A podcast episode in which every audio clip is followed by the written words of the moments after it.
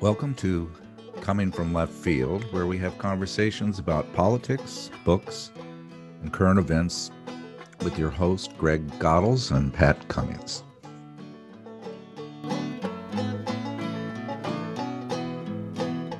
Around 500 years ago, Columbus took a boat ride to America. The Gutenberg printing press was invented. Joan of Arc was burned at the stake, and the Pope came up with the doctrine of discovery, which states that any non Christian people discovered by European explorers were to be subdued, subjected, and brought to the faith, or massacred. This Vatican directive became the basis for centuries of discriminatory law in both Canada and the United States. This doctrine is the basis for boarding schools of indigenous children, confiscation of land, and overall cruel treatment of the original inhabitants of the land, which, by the way, was not empty. Let's discuss. Warm greetings, everybody. I'm excited about having Sarah Augustine on and uh, from Yak uh, right now from Yakima.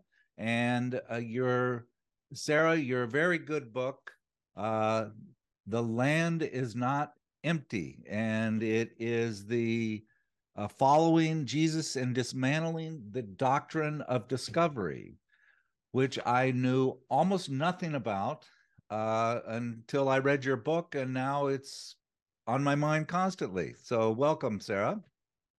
Thank you. It's a pleasure to be here. So, um, g- give us a little background. You're now working on the, you're co chair of the Coalition to Dismantle the Doctrine of Discovery. And you're also a professor teaching at uh, uh, one of the colleges in by Yakima, and uh, you've been involved in various other um, various other projects. Give give us a little bio background about yourself, Sarah. Sure enough. Well, um, first uh, I'll just say that I'm living and in the Lower Yakima Valley on the the homeland of the Confederated Bands and Tribes of the Yakima Nation. That's the Yakima Indian Reservation and so um, it's really a privilege um, to be able to live here as a guest and as a neighbor. I've been here 18 years on the Yakima lands. And um, I want to acknowledge the elders in this place and, and the ancient ones who have stewarded this land and the sacred waters here um, for time immemorial, for untold generations, and just acknowledge um, their presence. And I I have lived here um, these 18 years, and I spent a number of years teaching at Heritage University. I'm a sociologist by training, and I taught in social science. Um, and then I directed a dispute resolution center for um, a number of years in the city of Yakima. And now I'm the executive director of the Coalition to Dismantle the Doctrine of Discovery.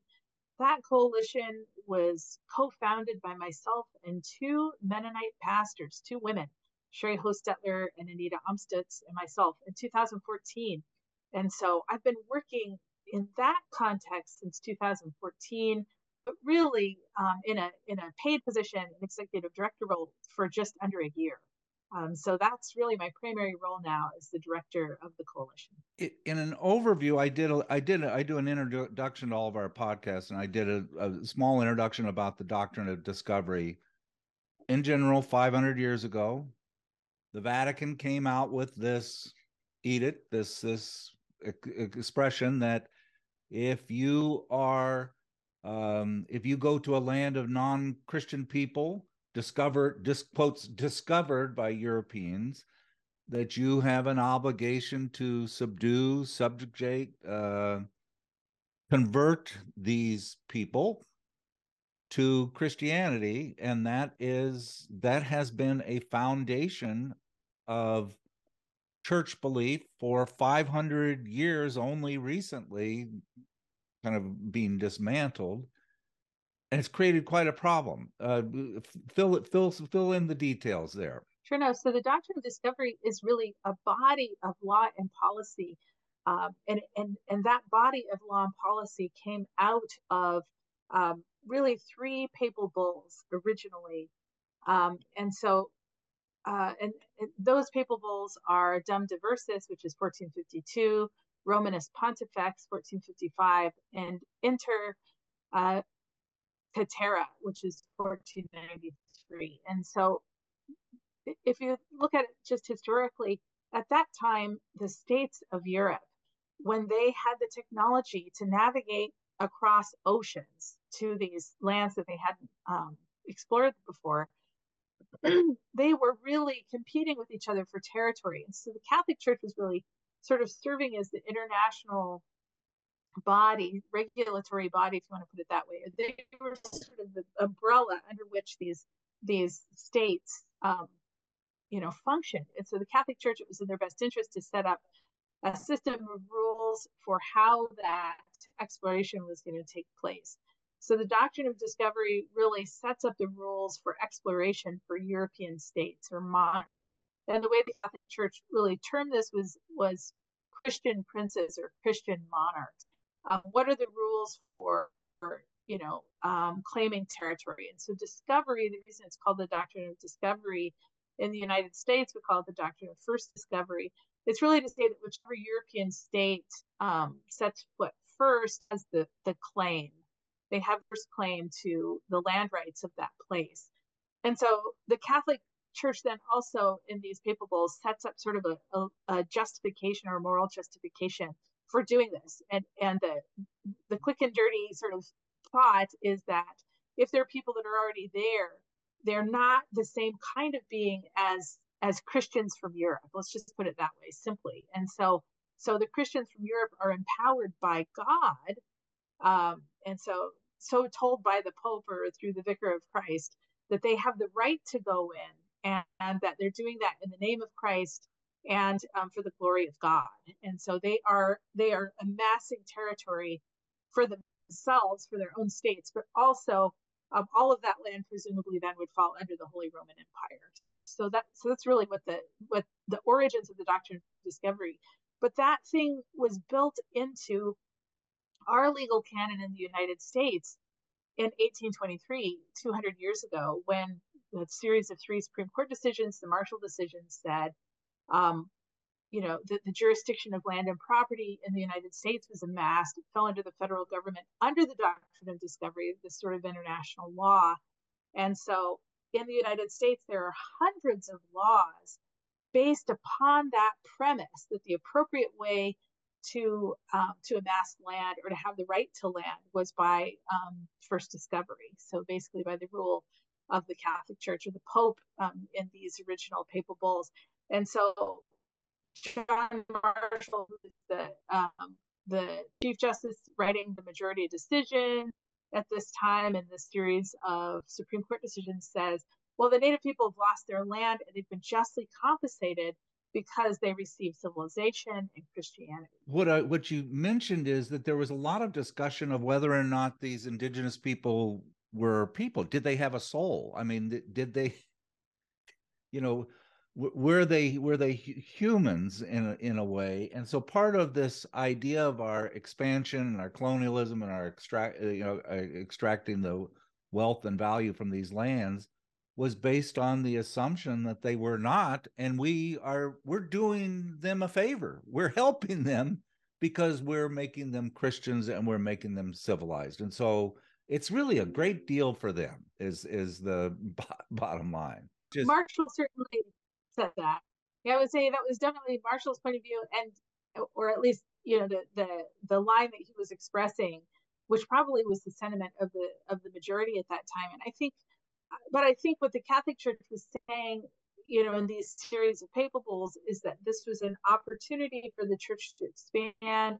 There were people that could be converted, and if they chose not to convert, then they they were subject to, you know, they were really being ordered by God to submit to the authority of the church. Um, and so uh, this is the idea where the you know the priests would come in with the armies. I mean, this is especially among the Spanish and they would read this edict from the church saying, you know, you now have the, you know, um, you should rejoice because you know the, the, representative of of God is here to um, to show you the way, and if you choose not to engage in that, then you're going to be killed. We're going to kill you, um, or we're going to subject you to um, perpetual slavery and servitude.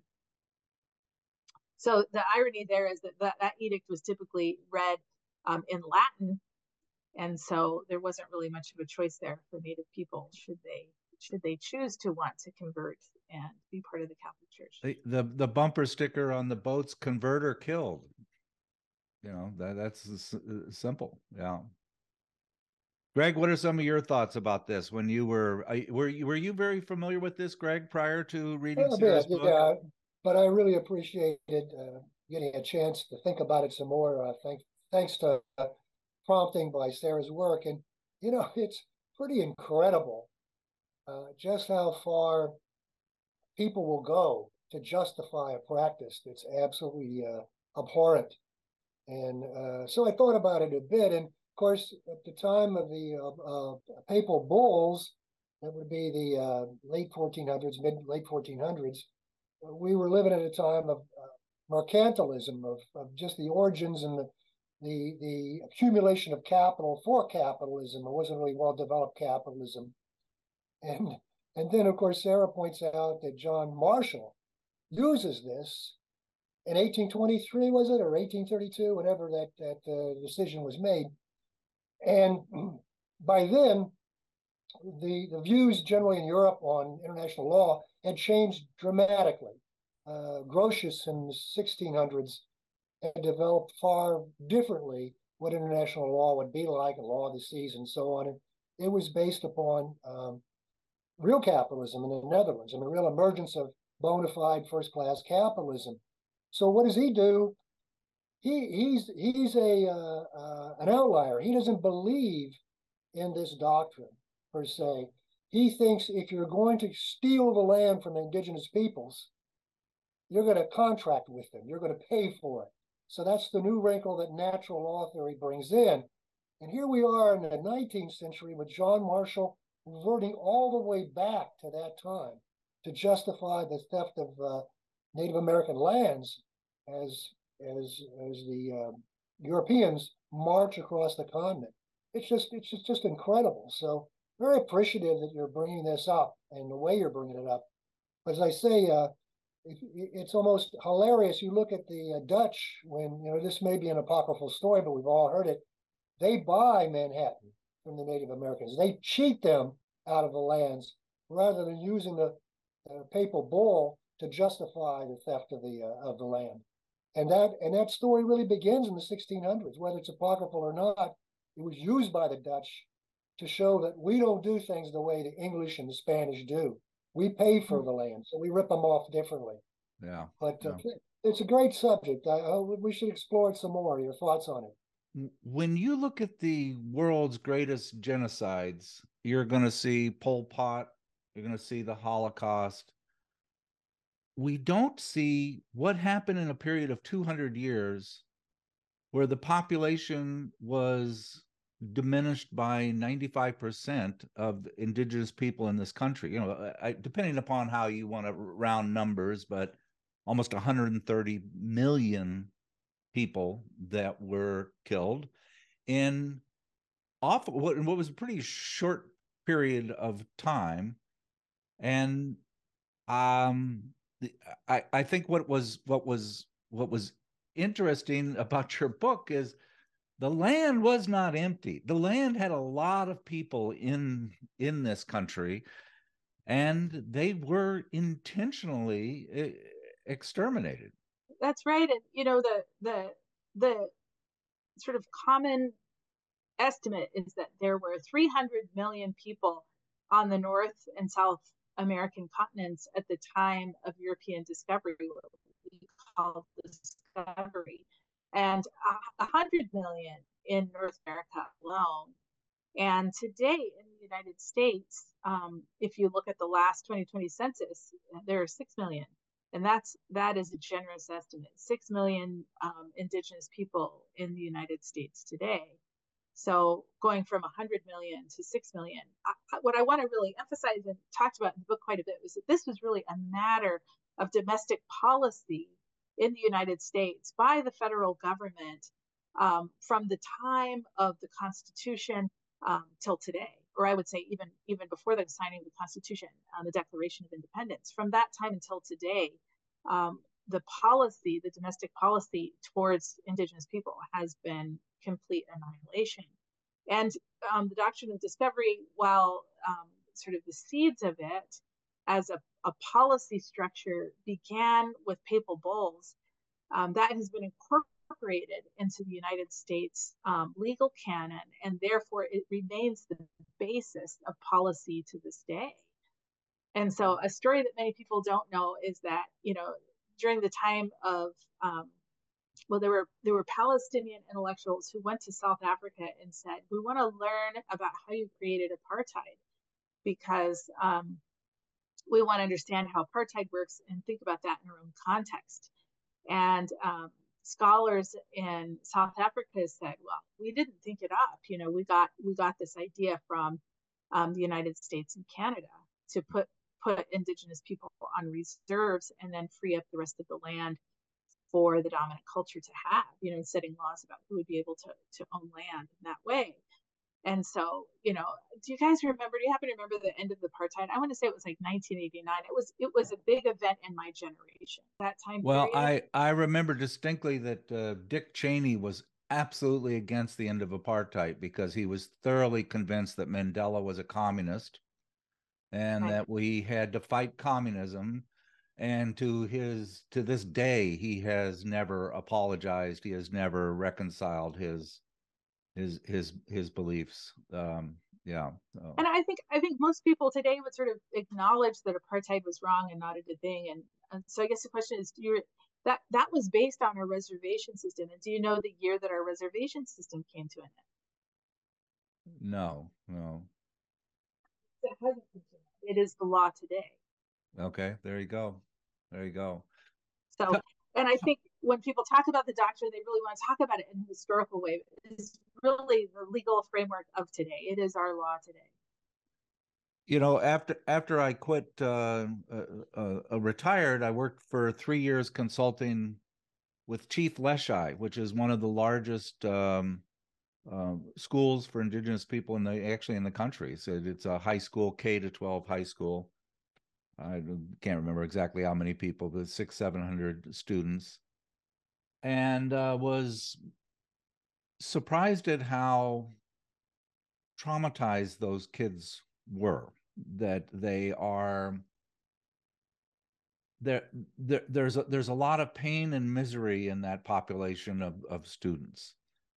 Uh, and you talk about this, I think, better than I've ever heard with the boarding schools, which was also part of this doctrine of discovery, where you would take population of kids away from their parents, Canada and the United States, and put them in these Christian schools and infuse Christianity and civilization and structure and routine to these children and in a matter of two to three generations literally destroyed a culture to the to this day is being uh, felt uh, at at various various schools all over the country tell tell me a little bit of tell me about that and how that relates to the doctrine of discovery you bet i mean this is one of the one of the policy eras in the united states uh, towards indigenous people so so the Indian problem, and it was really talked about that way. The Indian problem. What do we do everywhere we go? There they are. You know, how what do we do about them? And there was a plan for assimilation. Um, the reservation era was really designed to um, to put indigenous people on small plots of land, least desirable land. And there was a there was a civilizing impulse in there. That was followed by the allotment era when the Allotment Act of 1885 um, took the reservations then and, and broke it up into allotments and assigned family groups to allotted land in the hopes that they would farm because it felt like, you know, they're, they're not, they, they share everything in common, they're not competing with each other. And um, sort of the basis of civilization is competition and selfishness. That we have to instill these things in Native American communities so they can learn to be assimilated, right? They can learn to be civilized. And that was not happening fast enough. It just didn't feel like they were doing it, even though they were on these reservations and they were on these allotments.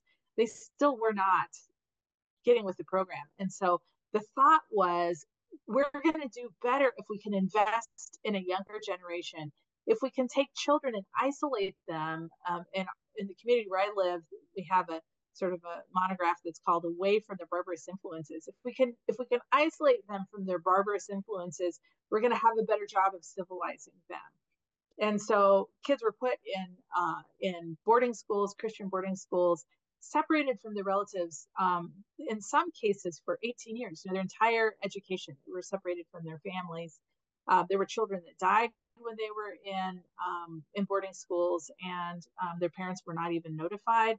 Um, they were just completely isolated, and in many cases punished for speaking their own language. Of course, it was already a crime to practice your native spirituality, and some on some reservations, Native people did that in secret and in private.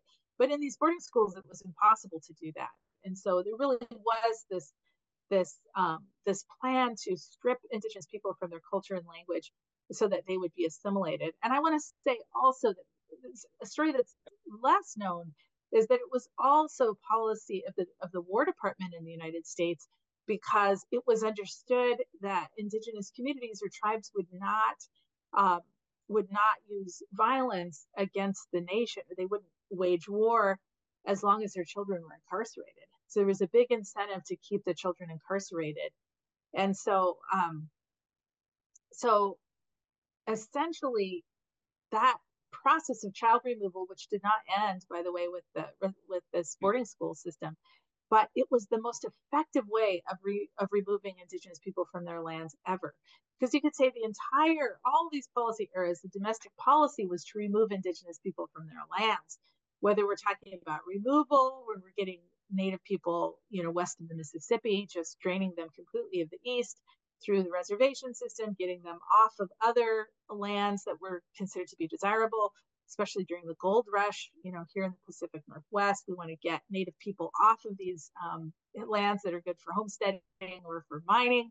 Um, then once they're on reservations, we still want to remove them from those reservations because there's there's stuff we want on the reservation land too. And the best way is to remove indigenous people or children from their families. It's, it's the easiest, fastest, most effective way to break a tribe. So we're let, let's look at your family. You have your grandparents, your parents, and then you.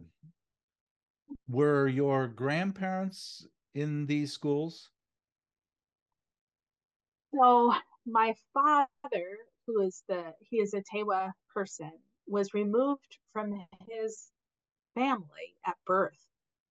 So he was raised 300 miles away from his kin, his parents, his um, land, his language, his culture, in a not into the loving arms of an adoptive family, but actually in a in a Catholic institution. And he grew up in a boys' home, a Catholic boys' home. And so um, to me, he didn't go to a boarding school. He was he was um, caught up in um, in that generation, an entire generation of indigenous kids that were just removed. And um, when when the United States Congress finally responded to the the fact that indigenous children were being removed from their homes um, at, at, you know at disproportionate levels. One in four Native American kids um, were living in foster care um, at the time of the congressional study in 1977. Um, so that one in four children were living somewhere else. so um, what what I mean what I mean to say is was, this is not this isn't back 500 years ago with the Pope and the time of Joan of Arc. This no. is in your family and your in your time, and you're not that the old of a young lady. No, yeah, that's right. In fact, thank you. I love I love hearing that. Thanks very much, Pat. But well, you know, well, when, when, you're 70, everybody's in, young. I was born in the 70s.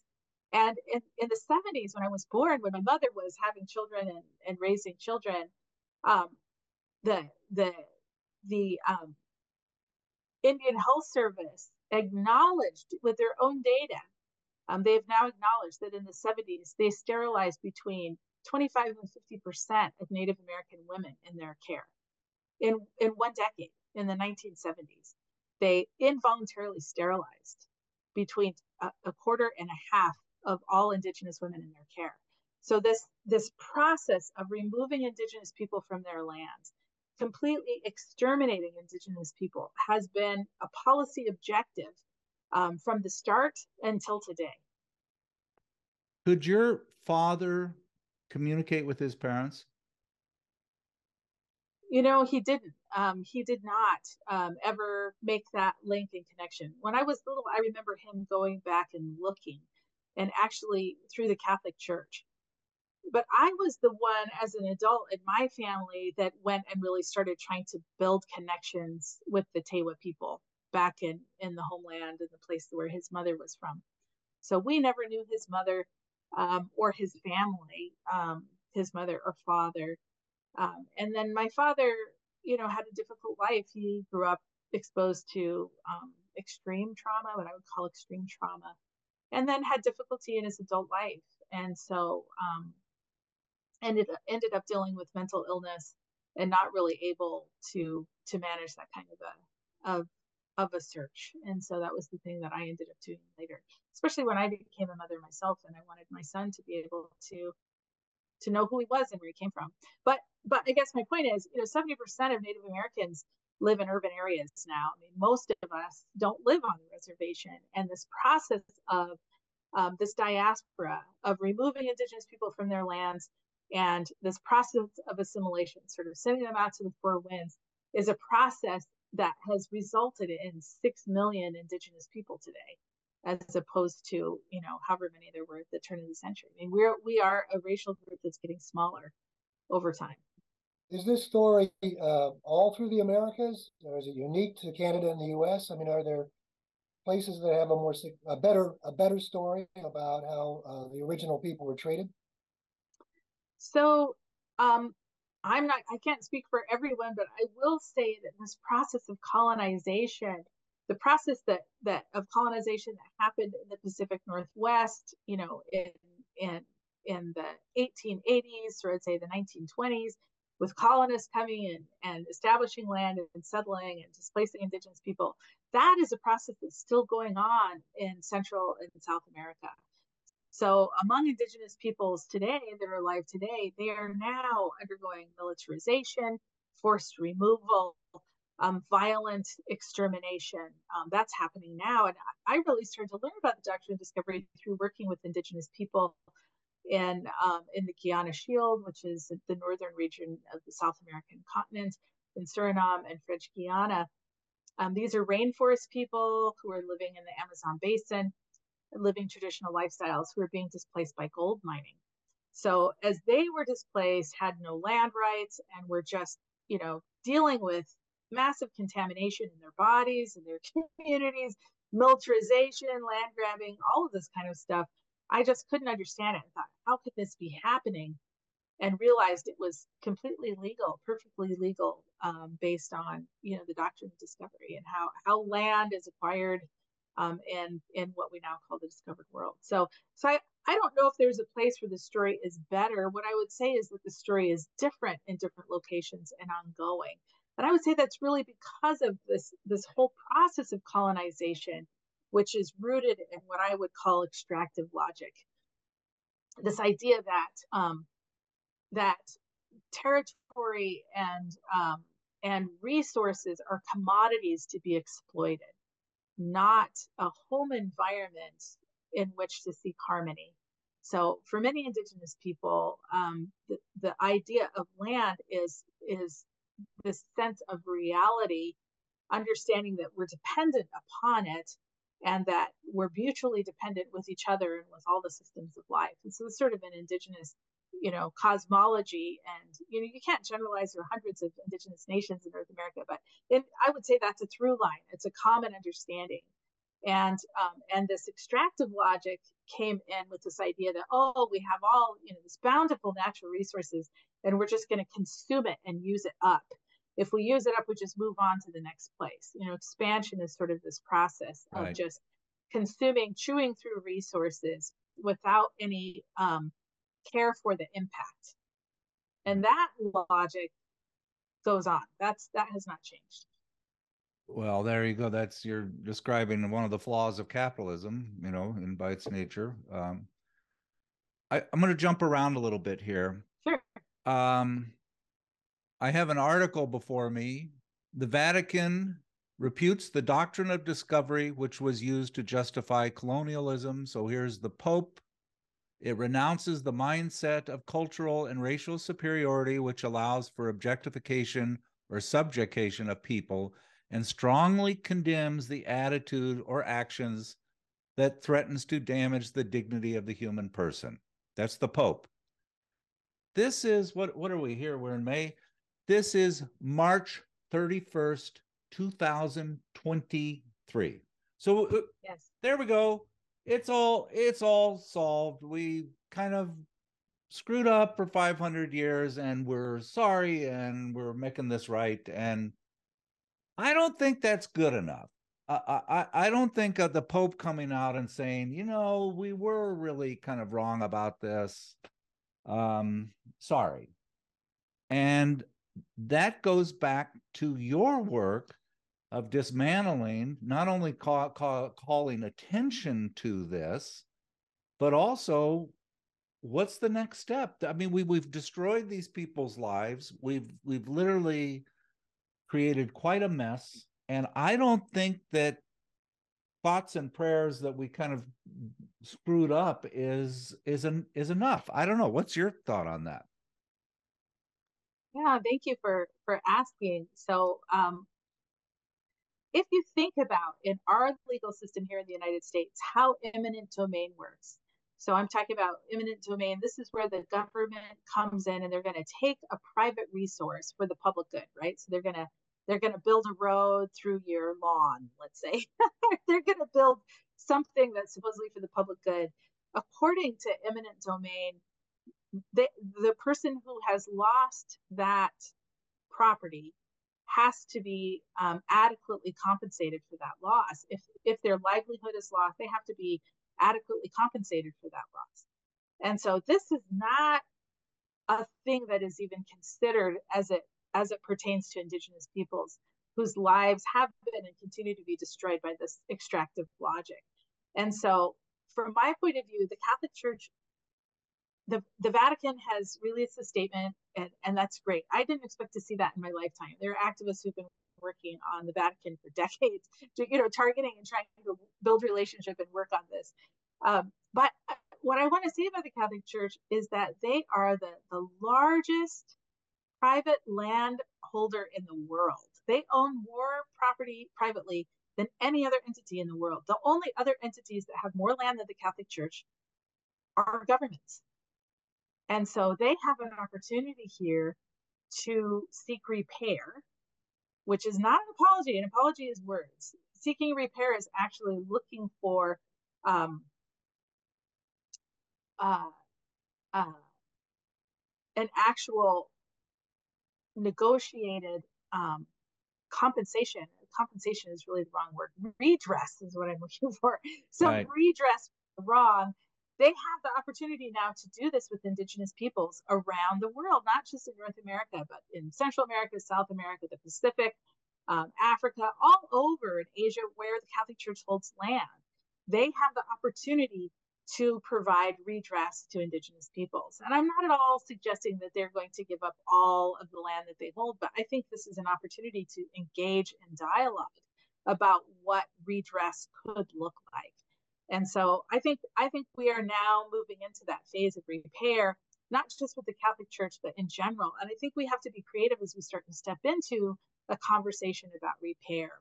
Um, and, and so, in the context of our country, there are certainly lands and resources that are held um, by the federal government, that are held by states, where it's possible to begin a conversation about redress for losses to indigenous peoples um, because of the colonial project, this project of colonization. And I also want to say that is not just specific to indigenous people because the doctrine of discovery is also the policy basis for slavery. Mm-hmm. Mm-hmm. You know, I uh, Greg and I aren't very religious, and throughout your book is a really kind of loving form of Christianity. Uh, you mentioned the Book of Luke, mandate of right and repair, and I'm I'm thinking of I, I'm thinking about this, and I'm thinking the I don't know who else would be doing this work than people who are liberal Christians because you're you're taking you're, you're using Christianity. There's two types of Christians as far as I can see. Those who really, you know, believed in the followings of Christ, the kind of the and then there's this new brand of evangelical that's a little bit uh, haywire. Uh, it, it doesn't quite make sense to me. And throughout the book, you use your belief in Christianity from the from the you know the the teachings of Christ in a real positive way of saying, wait a second, he talked about this, and this is how he would have fixed this. This is how we should be fixing things. Um, and I I thought it was really um, quite um, it was what I enjoyed uh, almost the most about the book is how you use that to uh, almost in jujitsu to to go against for years and years and years. It was Christianity that was used to create this misery and colonialism and extraction and dehumanization, and now you're using that same faith base to repair this. I am, am I being a little too obtuse here, or what? What do you what do you think? Well, when we established the coalition, um, we said that what has been done in the name of Christ must be undone in the name of Christ. Uh-huh. So so this the the the systems of colonization were put in place and justified with Christianity.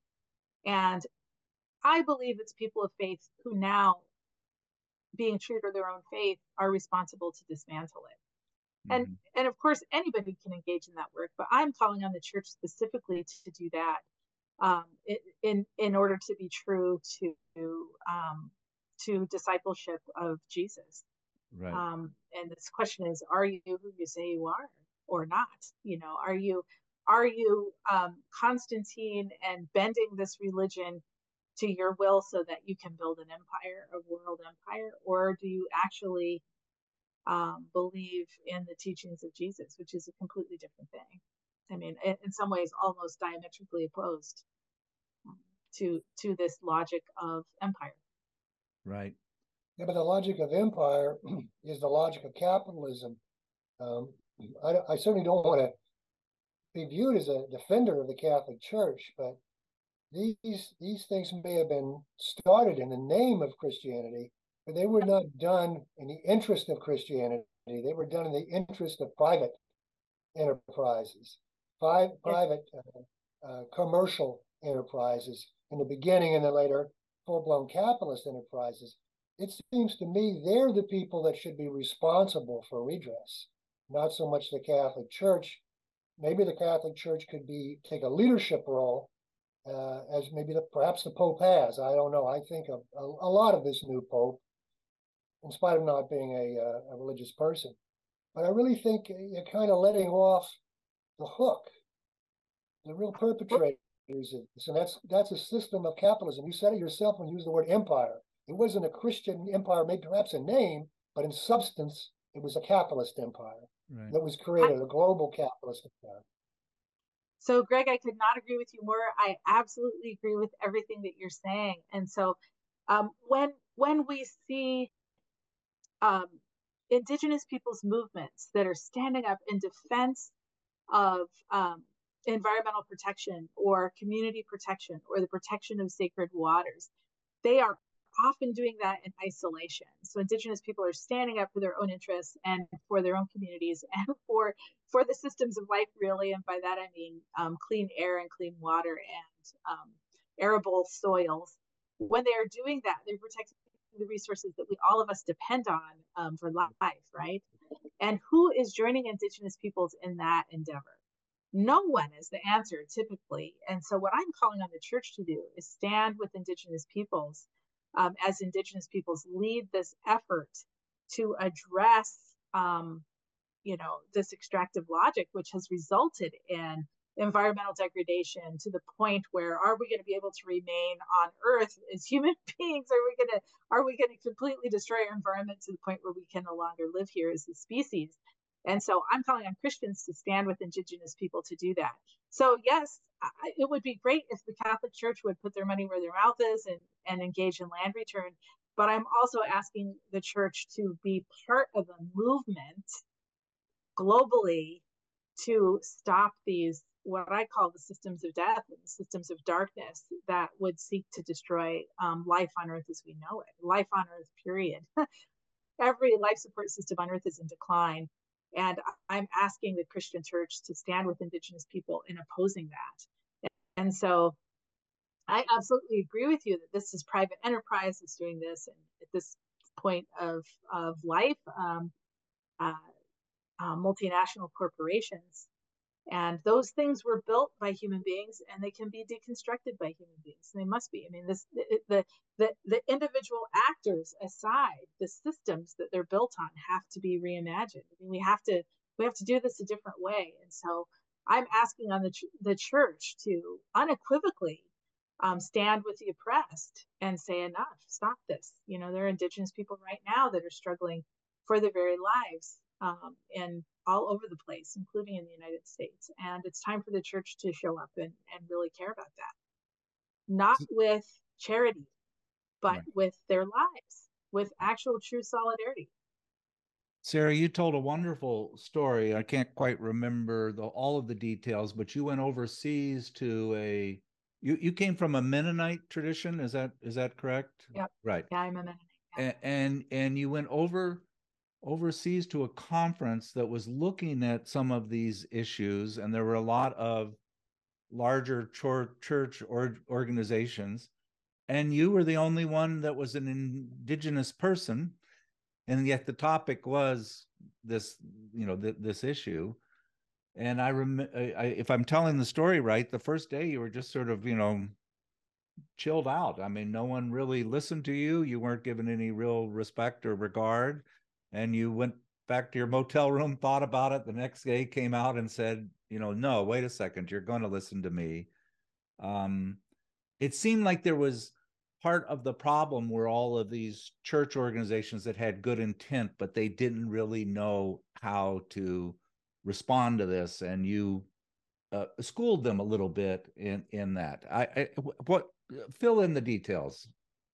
You bet. It's great when you write your own book because you get to be the hero of every story. so I think you're talking about when I was petitioning the World Council of Churches, which okay. is the largest Christian body uh, other than the Catholic Church on earth. And so it has more than 350 uh, member denominations in the World Council of Churches across the world. And I actually organized um, and all, you know, across every inhabited continent to get indigenous people to their um, General Assembly in 2013 and petitioning them to really take seriously the doctrine of discovery beyond a statement. So their statement on the doctrine of discovery, I co-wrote it. They put it on their website and they basically said that's not enough. Putting it on the website is not enough. we need true commitment of staff and resources. Um, we have to do more than just say things. We have to actually show up and do things. And this is where the church, uh, the institutional church, gets stuck.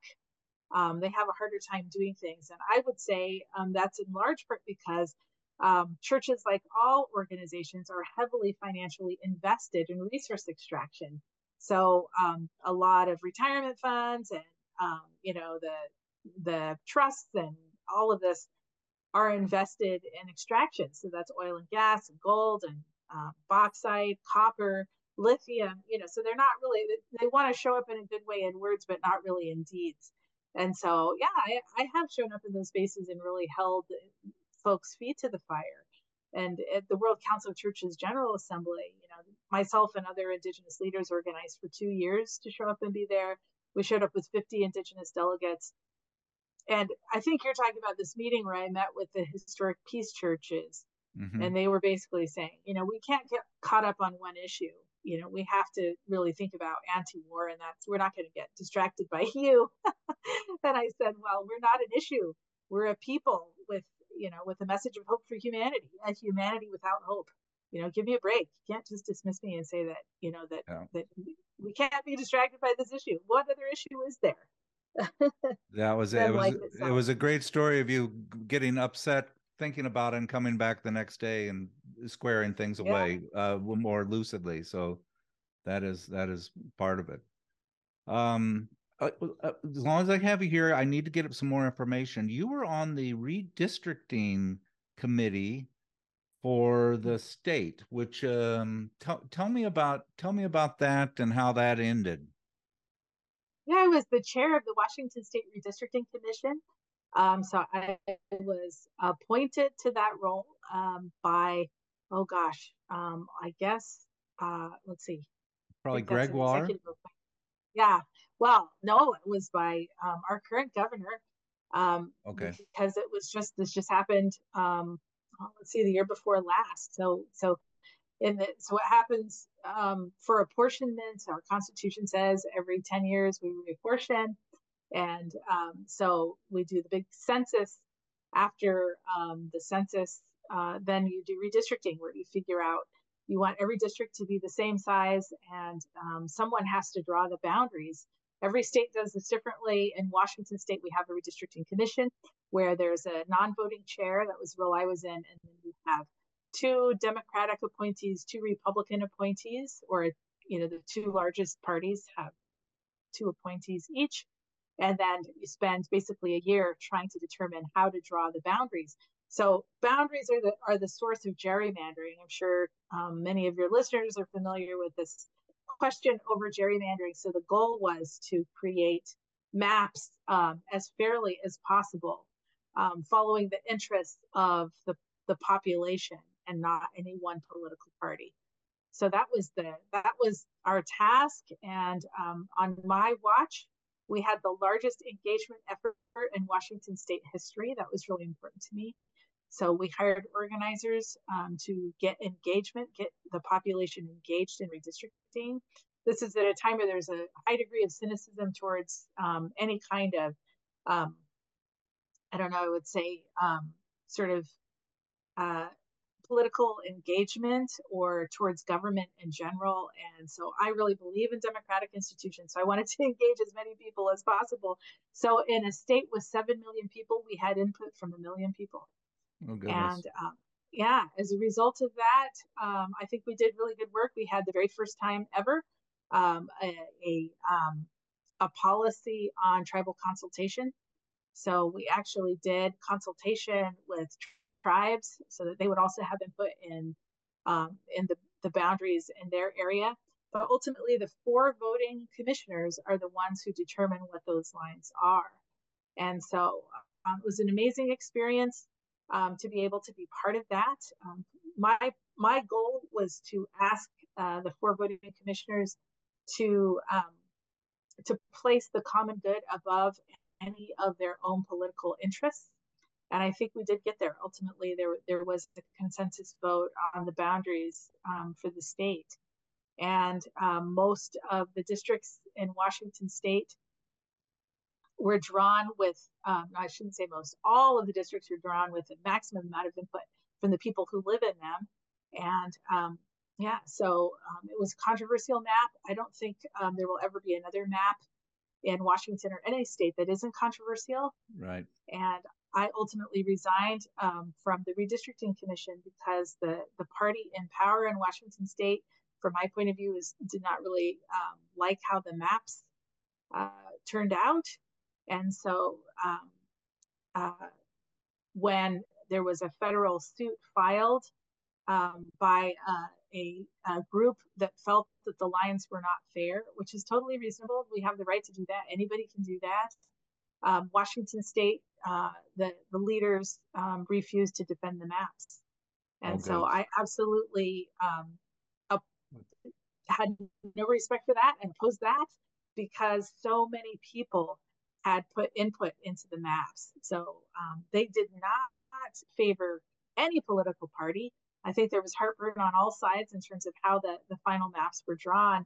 And so, um, you know, the the the leaders in the state didn't didn't end up liking how they looked, but they were actually um, the the federal court then um, said, "Well, too bad, you have to defend them."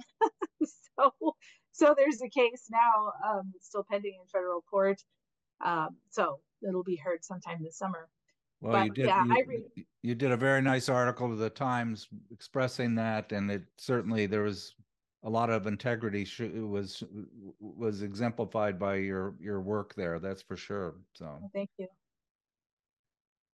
Greg, you got any final thoughts? Well, I'm just curious about uh, just some facts. I mean, how does the uh, currently how does this country recognize indigenous people? Is there any formal legal representation, and how do they how do how do we see we being, being the government, being the, the leaders, how do they see uh, uh, Native American peoples? I mean, is they have what's the status? What's the legal status? So those tribes that are federally recognized um, have a, a, um, a subordinate status to the federal government. So the government, the federal government is the custodian of those dependent states. That's the idea, or they're not really states, but those dependent entities, which would be federally recognized tribes. And so, um, you know, reservations are those those entities that have um, sovereignty. Sovereignty is the right of a government body um, to govern itself, which is what tribes have federally recognized. Tribes have um, limited sovereignty. Um, while they they have that status, they are not represented in Congress, as we all know, and so that's a function of our Constitution. So Native American people are not represented.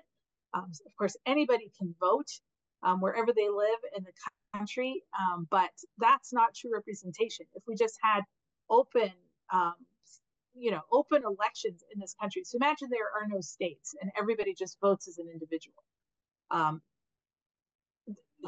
you know political power would be gained um, in different and various ways um, by region and especially by regions where there's there's larger populations. So we have states that's the way we have states also have sovereignty and they have the right to make decisions and you know um, legislate for their own boundaries and so, and those states are then represented in Congress, but that's not the way it is for Native American people.